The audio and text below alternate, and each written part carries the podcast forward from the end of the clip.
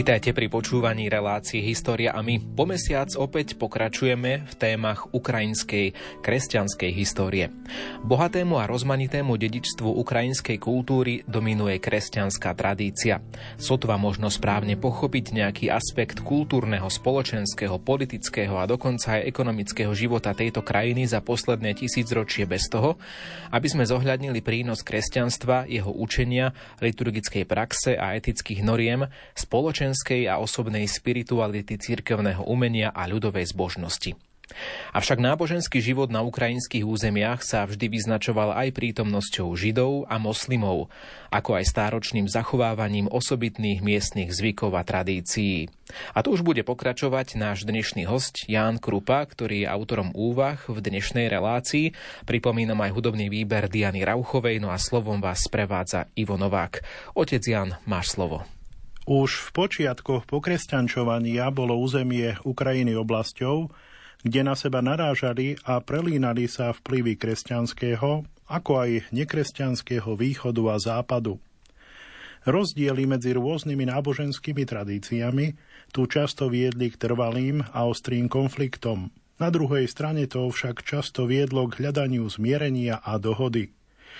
Tieto historické, geopolitické, etnokultúrne a ďalšie osobitosti mali významný vplyv na vývoj religiozity na Ukrajine v uplynulých storočiach. Dodnes sa v skutku prejavujú v rozmanitosti kresťanských cirkví a konfesí a v ich komplikovaných vzťahoch. Preto si vyžadujú výskum, ktorý bude založený na objektívnych kritériách, pričom sa treba vyhýbať predsudkom. Za hlavnú prekážku harmonického spolužitia a náboženského mieru na Ukrajine sa veľmi často považuje nespravodlivosť zažitá v dejinách. A pritom je to skôr neznalosť vlastnej histórie alebo jej zámerné skresňovanie. Úzke väzby ruskej pravoslávnej cirkvy na cárskú moc a nespokojnosť vyvolaná veľkoruskými národnými záujmami boli tiež dôvodom vzniku ukrajinofilského prúdu, a to aj medzi pravoslávnym duchovenstvom a veriacimi na Ukrajine koncom 19. storočia. Čo sa dialo ďalej? Tak po revolúcii v roku 1917 vzniklo organizované hnutie za autokefáliu, teda za úplnú samostatnosť či svojbytnosť ukrajinského pravoslávia. Napriek tomu v januári 1919 boli neúspešné pokusy vlády Ukrajinskej ľudovej republiky o jeho rozšírenie v súvislosti s bolševickou okupáciou. Zriadenie Ukrajinskej autokefálnej pravoslávnej cirkvi cestou samovyhlásenia v roku 1921, vysvetenie biskupov kňazským rukopoložením a ďalšie v úvodzovkách revolučné odchýlky od kanonickej praxe a tradície nenašli dostatočnú podporu medzi duchovenstvom a lajkmi a podporili odhodlaný odpor moskovského patriarchátu a represie zo strany štátu, ktoré v roku 1930 dosiahli oficiálnu samolikvidáciu ukrajinskej autokefálnej pravoslávnej cirkvy. Na druhej strane v západnej časti Ukrajiny si myšlienka cirkevnej jednoty s Rímom získala oveľa viac priaznivcov. V roku 1646 sa časť duchovenstva Mukačevskej eparchie rozhodla obnoviť cirkevné spoločenstvo s katolíckou cirkvou. Ako sa darilo eparchii? Tak územie eparchie bolo v priebehu storočí oddelené od ostatných ukrajinských území a bolo pod uhorskou nadvládou. Uzavretie Užhorodskej únie sa uskutočnilo za podobných podmienok ako Breská únia v roku 1595-6, ale dôležitú úlohu v jej predpokladoch zohral odpor voči šíreniu protestantizmu, teda kalvinizmu, a snaha o správne a snaha teda o právne zrovnoprávnenie s rímskokatolíkmi. Únia sa tu však dokázala presadiť až v polovici 18. storočia, keď sa celé Zakarpátsko dostalo pod vládu katolíckej uhorskej monarchie.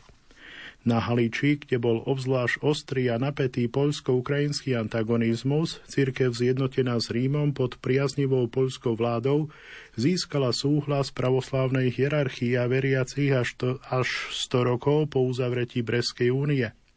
Teda konkrétne v roku 1691 prijala úniu Přemyšlská eparchia a v roku 1700 Lvovská.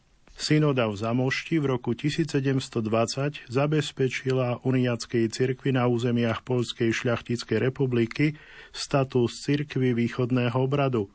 Úpravou, a to úpravou je liturgicko-obradového života a kanonickej disciplíny podľa latinských vzorov.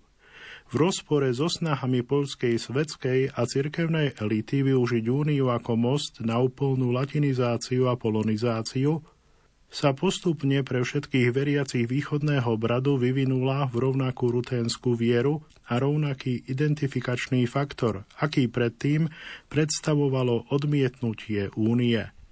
V našej téme budeme o chvíľu pokračovať. Yeah.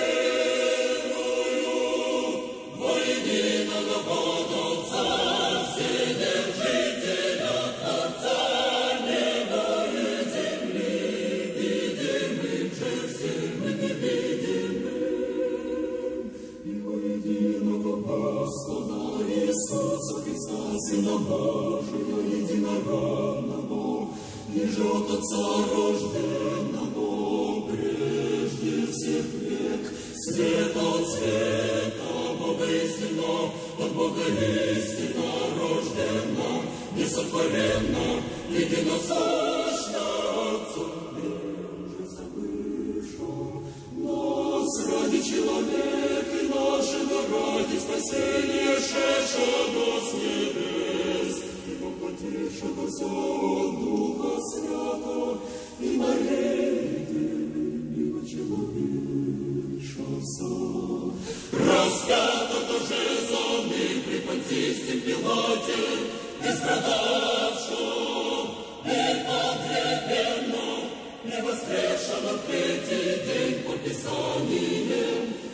вошедшего на небеса, не сидящего, Понеслой Отца, и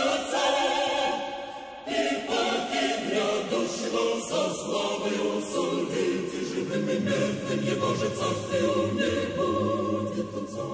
И Духа Святого Господа Животворящего, ниже от Отца Исходящего, ниже со Отцем и Сыном сохраняемо и славимо нашего пророки, во единую святую соборную апостольскую церковь, исповедую едино крещение, но оставление грехов, чаю воскресения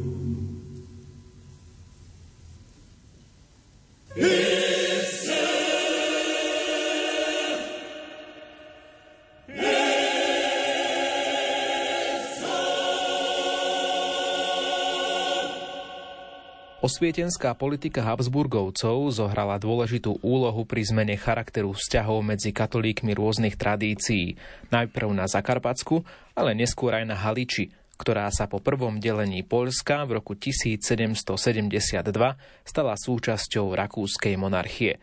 Pokračuje opäť Ján Krupa. Uniati vtedy už boli nazývaní grécko-katolíci a to na základe dekrétu Márie Terézie z roku 1774 s ohľadom na ich východný, teda grécky obrad a ich západnú rímsku jurisdikčnú príslušnosť. Grécko-katolícka hierarchia dostávala od cisárskej vlády všestranú podporu a ochranu.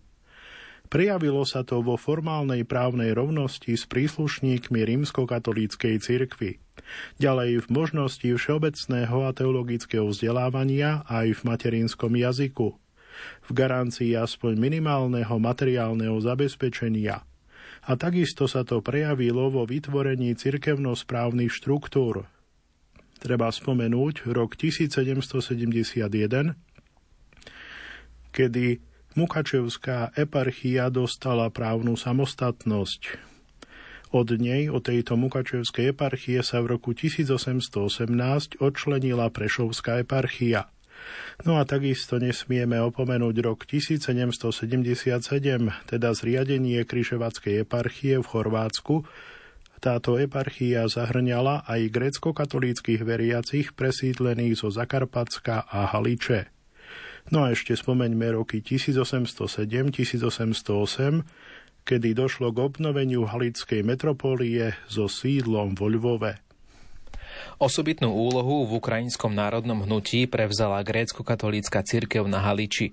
Na jednej strane potvrdenie ukrajinskej myšlienky medzi haličskými grécko-katolíkmi nebolo zďaleka jednoznačné, keďže väčšina duchovenstva na konci 18. storočia a v prvej polovici 19. storočia bola jazykovo a kultúrne polonizovaná a dokonca často zdieľala národno-politické presvedčenie Poliakov.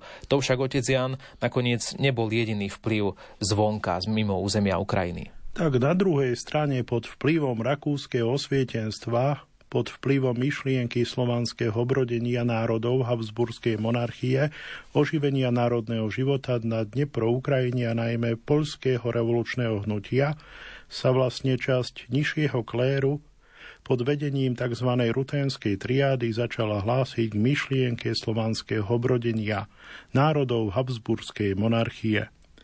Pod ruténskou triádou tu myslíme Markiana Šaškeviča, Ivana Vahileviča a Jakýva Hlovackého. Tí v 30. rokoch 19. storočia zamerali svoju pozornosť na vlastný pospolitý ľud – a táto časť sa snažila objaviť historickú minulosť, jeho kultúrne dedictvo a sociálne potreby a propagovať myšlienku ruténskeho alebo maloruského národa, rozdeleného medzi dve ríše a odlišujúceho sa od Poliakov Rusov jazykom, kultúrou a historickou minulosťou. Práve táto myšlienka bola základom politickej platformy prvých národných inštitúcií halických Ukrajincov, ktoré vznikli počas revolúcie v rokoch 1848-49 pod vedením grécko-katolíckej hierarchie. Treba spomenúť napríklad Všeobecné ruténske zhromaždenie, Halicko-Ruténsku maticu či Ruský národný dom a mohli by sme v týchto inštitúciách pokračovať. Porážka revolúcie, ľahostajnosť rakúskej vlády voči Tyrolčanom východu, neustála nedôvera a obviňovanie z ústupu zo strany latinského kléru a poľských vládcov viedli k posilneniu proruských sympatí, ktoré medzi grécko-katolíckou duchovnou a svetskou inteligenciou na Haliči prevládali takmer do konca 19. storočia. Aké to malo následky? Tak toto rusofilstvo sa prejavilo v obradovom chaose v 60. rokoch 19. storočia, ďalej v masovej emigrácii kňazov do Ruska v aktívnej úlohe alických rusofilov pri likvidácii únie v Cholmštine a napokon v dezercii kňazov a celých farností, napríklad v obci Hniličky v roku 1882. V 80. a 90. rokoch 19. storočia sa grécko-katolícka hierarchia pod tlakom Ríma Viedne pokúsila vyriešiť túto krízu odvolaním najvýznamnejších rusofilov z vedenia cirkvy, ďalej zavedením ukrajinského jazyka do cirkevnej správy a zároveň dosiahnutím politického kompromisu s Polskom a ústupkami voči latiníkom, teda reforma baziliánskeho rádu jezuitmi, Ďalej treba spomenúť myšlienku zavedenia celibátu a nového kalendára na Lvovskej synode v roku 1891. Tieto pokusy však ešte viac zintenzívnili konfrontáciu a oslabili autoritu grecko-katolíckej cirkvi, ktorá sa odvtedy čoraz viac stávala predmetom kritiky stúpencov socialistickej myšlienky. Grécko-katolícka cirkev stála pred potrebou obnovy a návratu na svoje správne miesto v spoločenskom živote. Táto dôležitá úloha bola hlavnou náplňou biskupskej služby metropolitu Andreja Šeptického. Práve o ňom by sme si mohli povedať teraz viac. Nespochybniteľného vodcu a morálnu autoritu ukrajinskej spoločnosti zo Šeptického urobila jeho vytrvalá pastoračná činnosť, ale aj starostlivosť o vzdelanie a kultúru. Treba spomenúť zatknutie a väznenie počas ruskej okupácie v rokoch Prvej svetovej vojny, potom jeho podporovanie Západoukrajinskej ľudovej republiky, vyhlásenej po rozpade Rakúsko-Uhorska, a počas poľsko-ukrajinskej vojny. Zároveň si treba uvedomiť diplomatické úsilie Andreja Šeptického o zaručenie práv Ukrajincov pod poľskou nadvládou v medzivojnovom období. Takisto sa zaslúžil o rozširovanie cirkevnej infraštruktúry a o obnovu ducha východného kresťanstva a o vyvíjanie ekumenických snách. Samotná církev sa na Haliči stala rozšírenou a vplyvnou inštitúciou, ktorá síce stratila funkciu hlavného ukazovateľa národnej identity, ale napriek tomu zostala významným konsolidačným faktorom a duchovným pilierom v boji za ukrajinskú štátnosť. Nie len na Haliči, zostaneme aj v ďalšom priebehu našej relácie. Zostaňte s nami.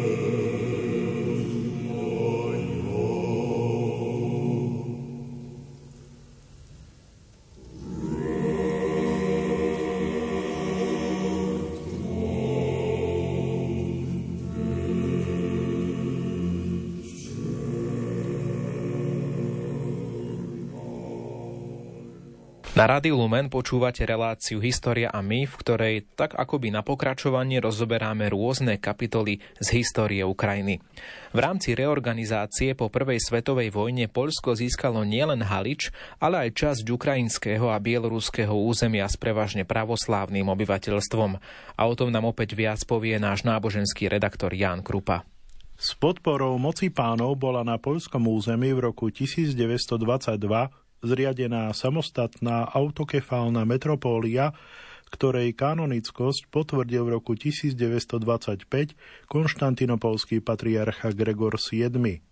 Odvolával sa pritom na nezákonnosť podriadenia kievskej metropólie Moskve v roku 1686.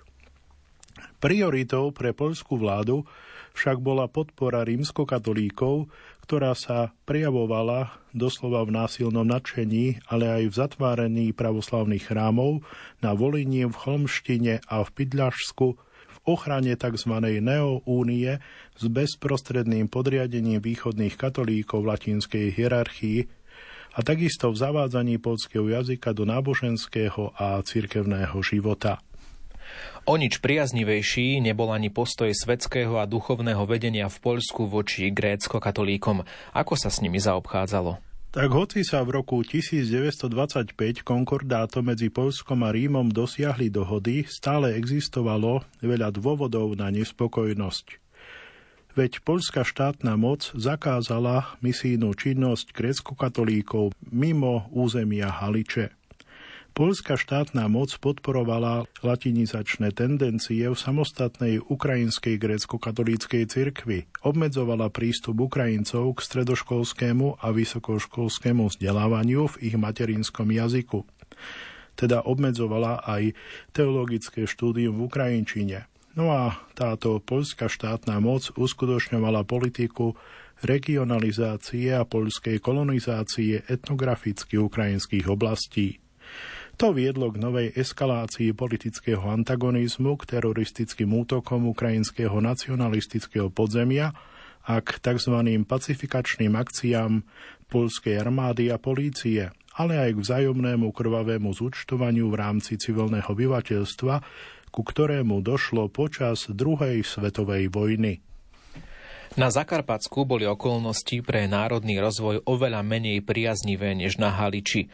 Najmä po premene Habsburskej vlády na dualistickú monarchiu v roku 1867. Aké boli dôvody? Tak na jednej strane šovinistická politika uhorskej správy viedla k urýchleniu maďarizácie väčšiny svetskej a duchovnej inteligencie. Zároveň viedla k rozšíreniu maďarského jazyka v liturgickom užívaní a k vytvoreniu samostatnej hierarchickej štruktúry pre maďarských hovoriacich grécko-katolíkov. Máme na mysli eparchiu v Hajdudorogu, ktorá bola zo strany Ríma zriadená v roku 1912. Na druhej strane sa tu rozšírilo aj rusofilské hnutie ako reakcia na maďarizačný tlak, ktorý po prvej svetovej vojne a pripojení podkarpatskej Rusy k Československu podnietil prechod takmer tretiny grecko-katolíckých farností na pravoslávie a vytvorenie pravoslavnej hierarchie pod jurisdikciou srbského patriarchátu. Krátko pred druhou svetovou vojnou proukrajinské hnutie na Zakarpatsku zmobilizovalo všetky svoje sily. Pod vedením grecko-katolického kňaza Augustína Vološina to viedlo k vyhláseniu nezávislej Karpatskej Ukrajiny v roku 1938. Bezprostredným faktorom, ktorý ovplyvňuje vývoj náboženského života na Ukrajine v súčasnosti, je tragédia 20. storočia, obdobie teroru a násilia. Podľa hrubého odhadu len v dôsledku despotizmu a násilia zahynulo na Ukrajine v 20. storočí približne 17 miliónov ľudí. Obzvlášť tragické je, že tieto obete nezomreli v dôsledku vojen a konfliktov, ale v dôsledku šialených myšlienok reorganizovať svet. Otec Jan, ale často sa veľa o týchto veciach nehovorí alebo nevie. Prečo je to tak? Lebo v Sovietskom zväze nebolo možné o tomto barbarstve hovoriť verejne, ba ani v súkromí, a tak táto tragédia nerezonovala vo vedomí spoločnosti, lebo mŕtvi neboli oplakávaní, násilie a nespravodlivosť neboli odpustené, psychologické a duchovné rany zostali nezahujené. Ponížená dôstojnosť, pošliapaná česť, pokrivená morálka a deformované vedomie či povedomie. To sú v skutku základné črty nového človeka, tzv. homo sovieticus. Ide o typ, ktorý prežil systém, ktorý ho vytvoril. Súčasťou krvavej tragédie, tyranie na Ukrajine bolo prenasledovanie náboženstva a šírenie ateizmu. Keďže komunistický režim chcel upevniť svoju totalitnú vládu, netoleroval žiadne štruktúry, ktoré by reprezentovali iné, teda humanistické hodnoty. Boj s náboženstvom sa stal štátnou ideológiou, na ktorej presadenie sa nešetrilo a prostriedky na seba nenechali dlho čakať. Zničené, vypalené, znesvetené miesta bohoslúžieb, ďalej zastrelení, uväznení a do sibírskych gulagov deportovaní pravoslávni, katolícky a iní duchovní a lajci. No a ešte spomeňme prenasledované, zahnané do podzemia alebo úplne zničené cirkvy, ako napríklad Ukrajinská autokefálna pravoslávna cirkev na začiatku 30. rokov, alebo Ukrajinská grécko-katolícka cirkev na Hliči v roku 1946 a Ruténská církev, Ruténská Mukačevská eparchia na Zakarpatsku v roku 1949. To všetko boli tiež bolestné v úvodzovkách výdobytky reálneho socializmu. Tie náboženské spoločenstvá, ktoré prežili a boli formálne schválené komunistickým režimom, sa museli na 10 ročia obmedziť na úzkú súkromnú sféru, ak sa vôbec dá hovoriť o súkromí v systéme totálnej ideologickej kontroly a indoktrinácie. Počas sovietskej vlády boli celé generácie zbavené náboženskej slobody. To viedlo k zániku stáročných tradícií viery, k postupnému nedostatku duchovnosti a k prehlbujúcej sa demoralizácii spoločnosti. Ďalej však otec Jan môžeme hovoriť aj o tom, že dá sa povedať, vtedajšia moc doslova aj zneužila církev a, a náboženstvo pre svoje ciele. Mám pravdu? Áno, lebo ďalším aspektom sovietskej náboženskej politiky, najmä po jej výraznej korekcii Stalinom počas druhej svetovej vojny, bola tzv. instrumentalizácia a využívanie legálne fungujúcich cirkevných štruktúr na účely vnútornej a zahraničnej politiky, ktorá mala ateistický charakter. Osobitná úloha bola prisúdená Ruskej pravoslávnej cirkvi, ktorá mala slúžiť ako obránkyňa socialistickej vlasti, ďalej ako spolutvorkynia nového historického spoločenstva, teda sovietského ľudu a hovorkyňa sovietskej mierovej politiky na medzinárodnej scéne. Modus vivendi dosiahnutý s komunistickým režimom priniesol výhody pre ruskú pravoslávnu cirkev.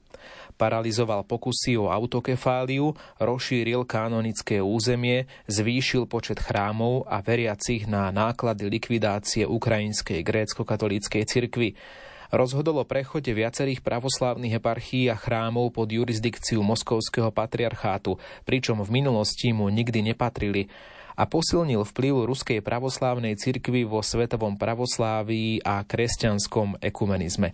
Neviedlo to však akejsi e, nejakej diskreditovanosti tejto cirkvy?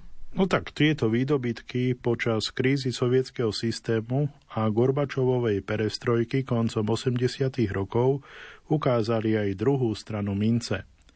Ruská pravoslávna cirkev, zdiskreditovaná časťou svojho duchovenstva a veriacich, sa stala predmetom kritiky disidentov a národno-demokratického hnutia.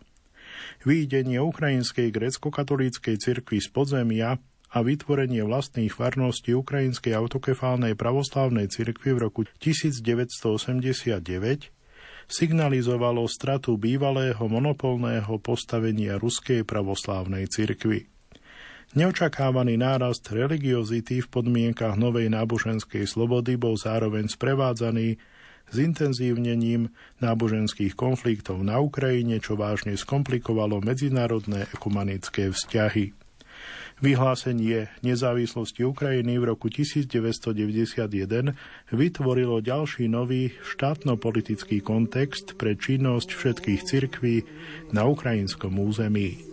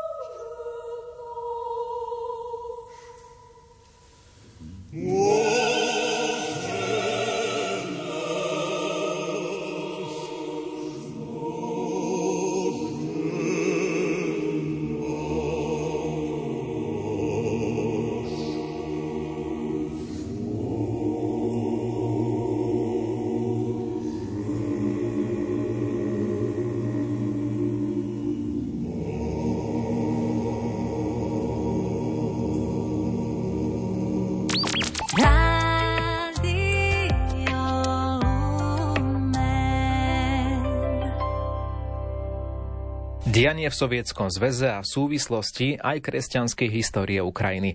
O tom sme rozprávali v predchádzajúcich častiach našej relácie História a my spolu s Jánom Krupom, náboženským redaktorom Rádia Lumen. A teraz pokračujeme. Hlavnou črtou obdobia Gorbačovovej perestrojky a ukrajinskej obrody od konca 80. do 90.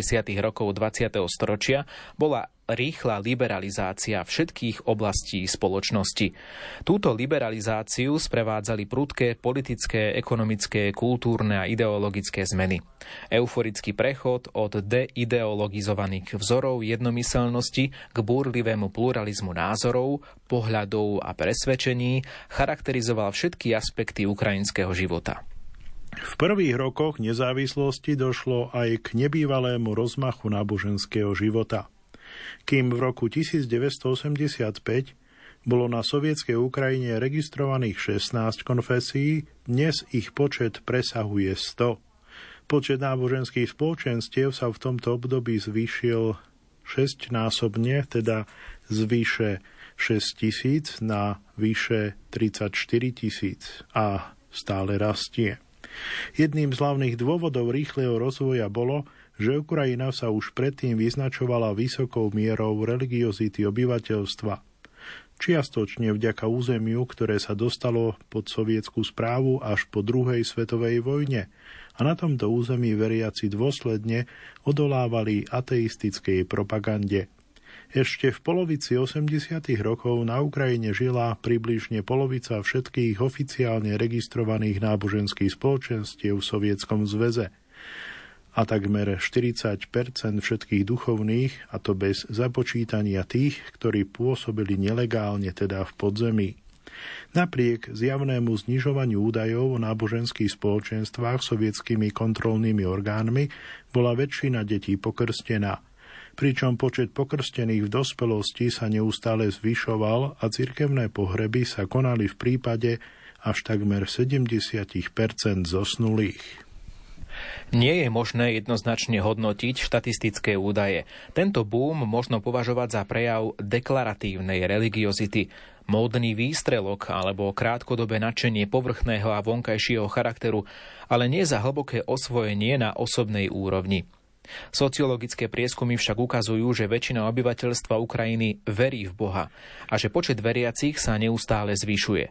Podľa rôznych údajov v roku 1993 verilo 43 až 44% obyvateľov. Dnes je to dokonca okolo 60 Výsledky prieskumu o význame náboženstva v živote občanov 44 krajín v rámci medzinárodného programu sociologických prieskumov tieto výsledky ukázali, že Ukrajina sa z hľadiska religiozity nachádza na 5. mieste v Európe po Cypre, Poľsku, Slovensku a Portugalsku. Ďalším symptomatickým javom súčasnosti je rastúci počet praktizujúcich kresťanov medzi mládežou, a to vďaka intenzívnej katechéze a výučbe základov kresťanskej viery v nedelných a všeobecno vzdelávacích školách. Nie je zriedkavosťou, že dospelí členovia rodiny sa pod vplyvom svojich detí pridávajú k cirkvi. Ukrajinskí občania hľadajú spojenie s náboženskými spoločenstvami, hoci sa nemusia vždy, vždy stotožňovať s konkrétnou konfesiou a niekedy podliehajú vplyvu pestrých prorokov, kúzelníkov, liečiteľov a iných neznámych lietajúcich objektov. Církev sa však teší dôver obyvateľstva. Podľa rôznych sociologických prieskumov má k cirkvám dôveru 60 až 65% dospelej populácie. Tieto čísla ďaleko prevyšujú mieru sympatí, za akou môžu počítať orgány štátnej moci, politickej štruktúry alebo sociálne inštitúcie na Ukrajine. Tak zdá sa, otec Jan, že je to dobrá správa pre tamojšiu cirkev. Tak na Ukrajine veru možno pozorovať veľkú vitalitu náboženskej praxe.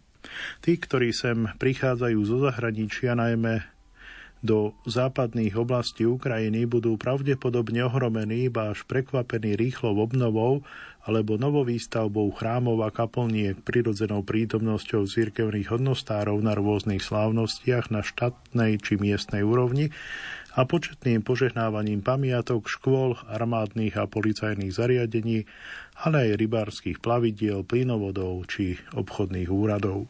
Každý, kto má možnosť zúčastniť sa na bohoslužbách a spoznať život veriacich, sa určite zoznámi aj s hlbšími prejavmi osobnej zbožnosti Ukrajincov, napríklad s veľkým počtom ľudí, ktorí sa zúčastňujú na nedelných a sviatočných bohoslužbách, púťach mládeže, charitatívnych aktivitách, s radmi pred chrámami na veľkonočnú spoveď alebo so spoločnou modlitbou celej rodiny pri stole vo všedné dni, s vianočnými koledami na rušných námestiach alebo s tichým pohrebným sprievodom v malej dedine, na ktorom sa zúčastňuje takmer celok, teda všetci miestni obyvatelia.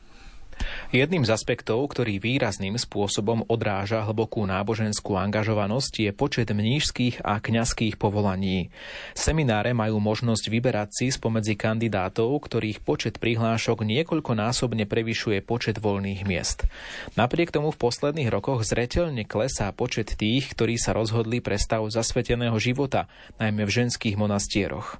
Aj v porovnaní s Polskom či Južnou Amerikou, nehovoriac o Nemecku, Rakúsku alebo Francúzsku, údaje z Ukrajiny svedčia o života schopnosti cirkvy a jej veľkej dôvere v spoločnosti.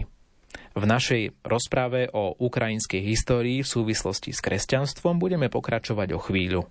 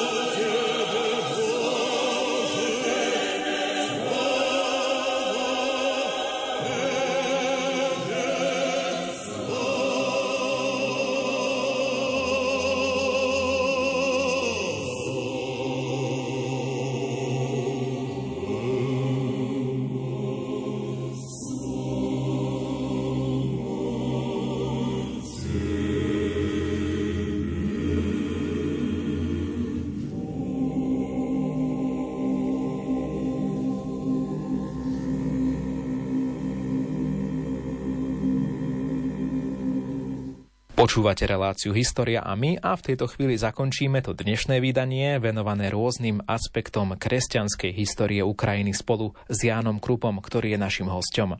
Napriek celej ateistickej vláde zostal silný základ viery v Boha, ktorý ateistický režim nedokázal prekonať. Nárok na slobodu svedomia, legalizácia oficiálne zlikvidovaných a násilne zjednotených cirkví a náboženských spoločností sa stali súčasťou systémového odporu a národno-oslobodzovacieho boja v Zveze sovietských socialistických republik transformácia štátnych štruktúr a prechod k demokratickej spoločnosti, ktorý sa začal za Gorbačovovej vlády, hoci s určitým oneskorením sa preto dotkol aj náboženskej sféry. Akým spôsobom? V apríli 1987 sa v tlači objavilo vyhlásenie predsedu Rady pre náboženské záležitosti pri Rade ministrov Sovietskeho zväzu, a to o uplatňovaní platnej legislatívy na realizáciu práv občanov na náboženské združenia a ich štátne uznanie.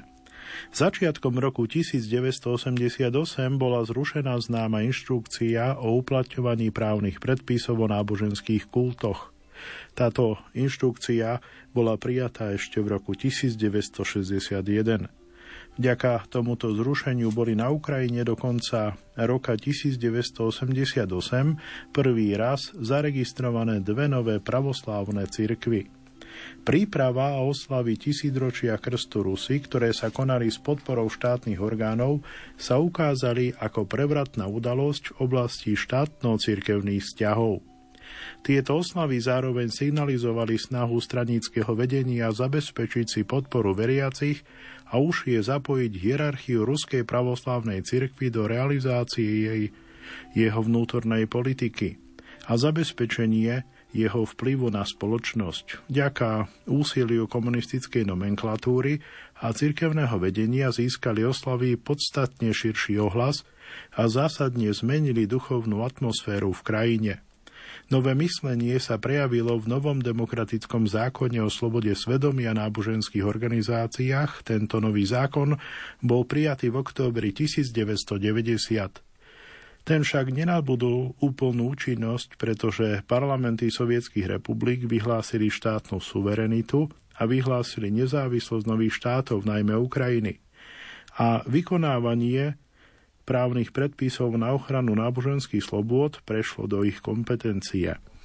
V súčasnosti právne postavenie cirkví a náboženských organizácií a ich vzťahy so štátom a medzi sebou upravuje Ústava Ukrajiny v článku 35 a zákon o slobode svedomia a náboženských organizáciách z 23. apríla 1991 s ďalšími zmenami a doplnkami.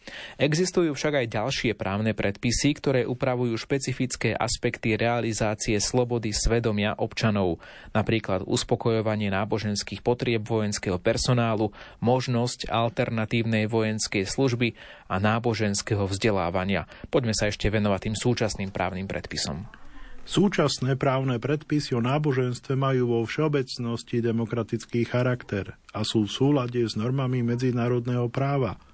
A to na rozdiel od zákona o náboženstve, ktorý prijala Ruská štátna duma v roku 1997 a ktorý otvorene zvýhodňuje Rusku pravoslavnú cirkev a diskriminuje iné náboženské organizácie. Základným princípom vzťahov medzi cirkvou a štátom na Ukrajine je odlúka cirkvi od štátu, ktorá stanovuje vzájomné nezasahovanie do kompetencií druhej strany, ako aj nadradenosť ľudského práva na slobodu svedomia, z čoho vyplýva priorita týchto práv nad právami cirkvi a náboženských spoločností. Štátna legislatíva nepriznáva žiadnej cirkvi prednosť pred ostatnými a zavezuje ju dodržiavať paritu vo vzťahu s nimi – Zároveň sú štátne orgány povinné zabezpečiť možnosť plnohodnotného výkonu duchovných funkcií náboženských inštitúcií a ochranu občianských práv, to je neprípustnosť konfliktov a bojov na náboženskom základe, predchádzanie deštruktívnym psychickým vplyvom a poškodeniu zdravia. Boli vytvorené aj príslušné inštitucionálne štruktúry, ktoré mali zabezpečiť koordináciu vzťahov medzi štátom a cirkvami. Na strane štátu je to štátny výbor Ukrajiny pre náboženské záležitosti. Od konca roka 2006 štátny výbor pre národnostné a náboženské záležitosti. Pokus o jeho transformáciu v roku 1994 na ministerstvo s trochu zvláštnym názvom pre národnostné záležitosti, migráciu a bohoslužby bol neúspešný. Na strane náboženských združení je to Všeukrajinská rada cirkví a náboženských organizácií, ktorá vykonáva výlučne konzultačné alebo poradné funkcie a jej rozhodnutia majú charakter odporúčaní. Sú dnes e, na Ukrajine v tejto téme nejaké problémy, ktoré stoja za zmienku? Tak medzi štátom a cirkvami nechýbajú nevyriešené problémy. Ide najmä o uznanie cirkvy s hierarchickou štruktúrou ako právnych subjektov, a priznanie práva upravovať si vlastné štrukturálne otázky, napríklad čo sa týka cirkevných obcí, monastierov, bratstiev a duchovných centier. Ďalším dôležitým problémom je rehabilitácia cirkvy, ktoré boli počas komunistického režimu utláčané a navrátenie ich zákonných práv a majetku.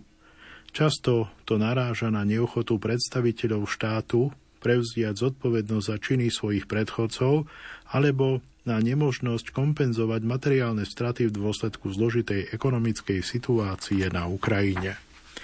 Významným pozitívnym signálom v tomto smere sa ukázalo vyhlásenie ukrajinského prezidenta Leonida Kučmu z 11. januára 1999 o morálnej a politickej rehabilitácii cirkvy ako spoločenskej inštitúcie, ktorá trpela za totalitného režimu a zároveň odsúdenia politického násilia v oblasti náboženstva. Na potvrdenie úprimnosti zámerov štátu jeho vtedajší šéf zdôraznil, že do roku 2000 bolo veriacim vrátených 3400 chrámov, z ktorých väčšinu tvorili architektonické pamiatky a takisto došlo k vráteniu približne 10 tisíc predmetov náboženského využitia. V roku 2007 náboženské spoločenstva užívali 3959 objektov, ktoré sú zapísané v zozname historických pamiatok.